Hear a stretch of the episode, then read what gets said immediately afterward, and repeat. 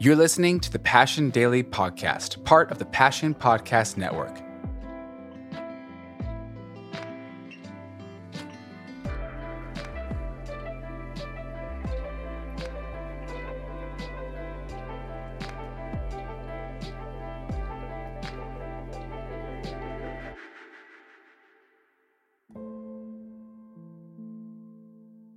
The way of Jesus is the way of grace and peace.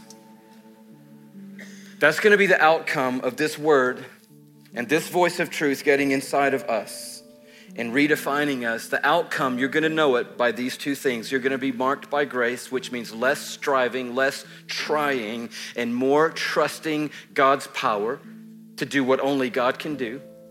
And you're gonna, your life's going to be marked by peace. That means less fighting, less warring, less contention, less going to bed angry at night, and less anger between you and the people around you, and more peacefulness because the way of Jesus is the way of grace and the way of peace. And I have a hunch that everybody sitting here today wants more grace and more peace in your path.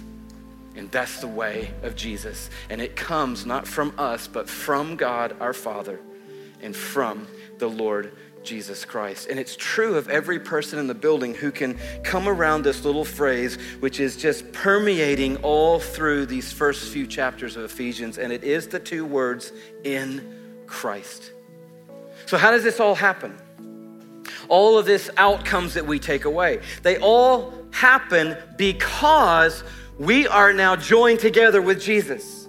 The, the phrase here, it's, it's right here in, in the second verse I mean, at the end of the first verse, it says, To the saints in Ephesus, the faithful in Christ Jesus. Now, what I want you to do, no matter what translation you have, this week, I want you to start reading, and every time you come to the phrase in Christ or in the beloved, which means Jesus in this context, or in the Holy One, or in the Son of God, or in Him, I want you to stop and circle it, and I want you just to pause on it for a minute, and I want you to be amazed at how many times these verses are strung together with the hinge of our new position in Christ.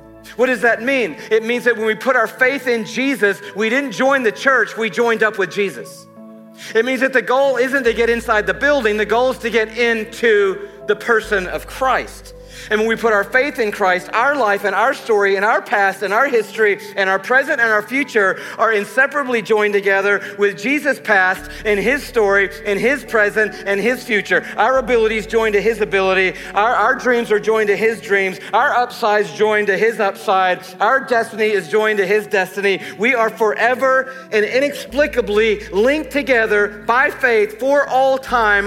When we come to brand new life, that life is found in Christ. Not just in mentally believing in Christ, not signing up to Christ, not, not coming to make a commitment to Christ, but literally joining our life in His life. Then we receive life, and the life we receive is His life. Have you ever used the phrase, man, we're in, we're in? You ever try to get somewhere and know somebody and have someone make a phone call, and then that person made a phone call, and then finally you said, I got it, we're in. We're in. Some of you guys in business and you're trying to get in that right group in your company, right? You're trying to get work the system and get to the right building, to the right little group, to the right management team, to the where the happening things going on. And finally one day you got the email, you had the meeting, and you walked away and you said, Yeah, I, I am in. I'm in. Some of you kids trying to get in the right group at school, and maybe you didn't say it consciously, but you've been kind of hoping to sort of get in because you've been out. And when you finally got in, something kind of settled over, and you're like, all right, I think it happened. I think I'm in. What does that mean? It means that now I've been joined in to the environment, the circumstance, the people, the relationships, the access and opportunity that I've been hoping for. You hear people say it all the time. Oh, can you go to so and so? No, I used to have an in, but I don't have it anymore. I used to know somebody, but I don't know them anymore. Back when so and so was there, I could just make a phone call and we were in, man. Me and you, I could get me and you both in, but now we can't get in because of blah, blah, blah. I'm telling you, when you come to faith in Jesus Christ, you are now in. You are in Him, in the family, in faith, in a new destiny, in a new history, with new access, new opportunity, and new possibility for all time's sake, not to ever be revoked because your life has been found in and joined to Jesus Christ. We are in Him. I wanted to check this out. So I, I took a pen, and in, in the first couple of chapters, I actually did it all the way through the book, but everywhere that little phrase appeared, I just put a little tiny dot. I didn't want to underline it all because that's just going to be a lot of writing because it's in here all over the place.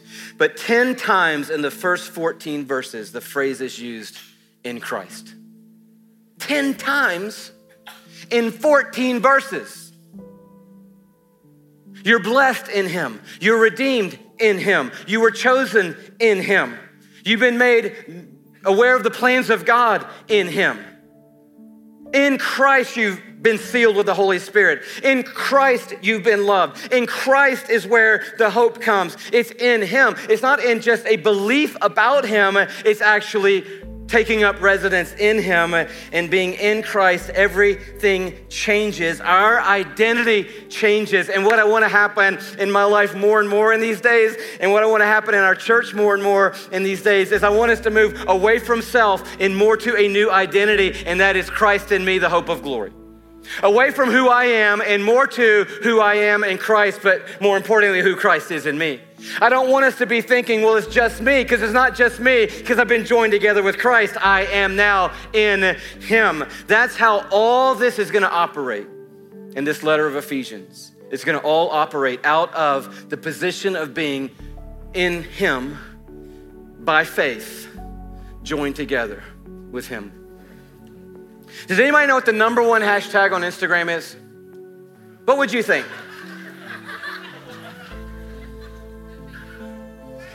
Love, number one hashtag. So people, you post something and, and other people are uh, love, love it. Love you. Love the hot dog. Love your outfit. Love the mountains. Love, love, love, love. And number two is Insta good. Number two hashtag. Number three hashtag, I'm going to skip over. Number four hashtag is, um, no, you can say it. I just want to come back to it. Is cute, is number four hashtag. And number five hashtag is TBT. Number three, what do you think the number three hashtag is? Me. Me. You know what that means? It means that if you go into your Instagram, go to the search bar, put in hashtag me, and hit search, it's gonna pull up, theoretically, every photo that has that hashtag associated with it. And I wonder if there's something in this. Because I wonder if somehow we're, we're losing the answer to the question who do you think you are? When you put your faith in Christ, and when I put my faith in Jesus, I have been supernaturally joined with Jesus, whereby we are commingled and intertwined into one new identity.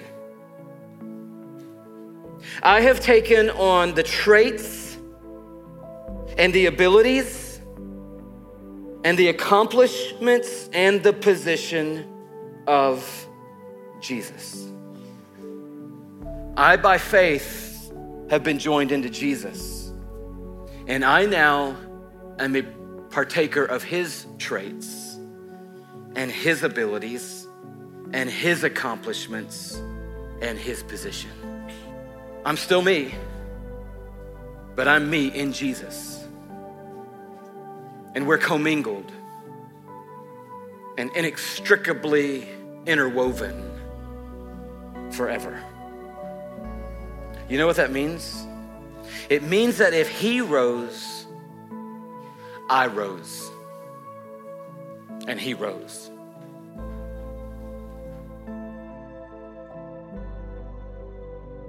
Thanks for listening to the Passion Daily podcast. And don't forget to rate and review our podcast wherever you stream it. You can also subscribe to the Passion City Church and Passion City Church DC podcasts for our full messages every Monday.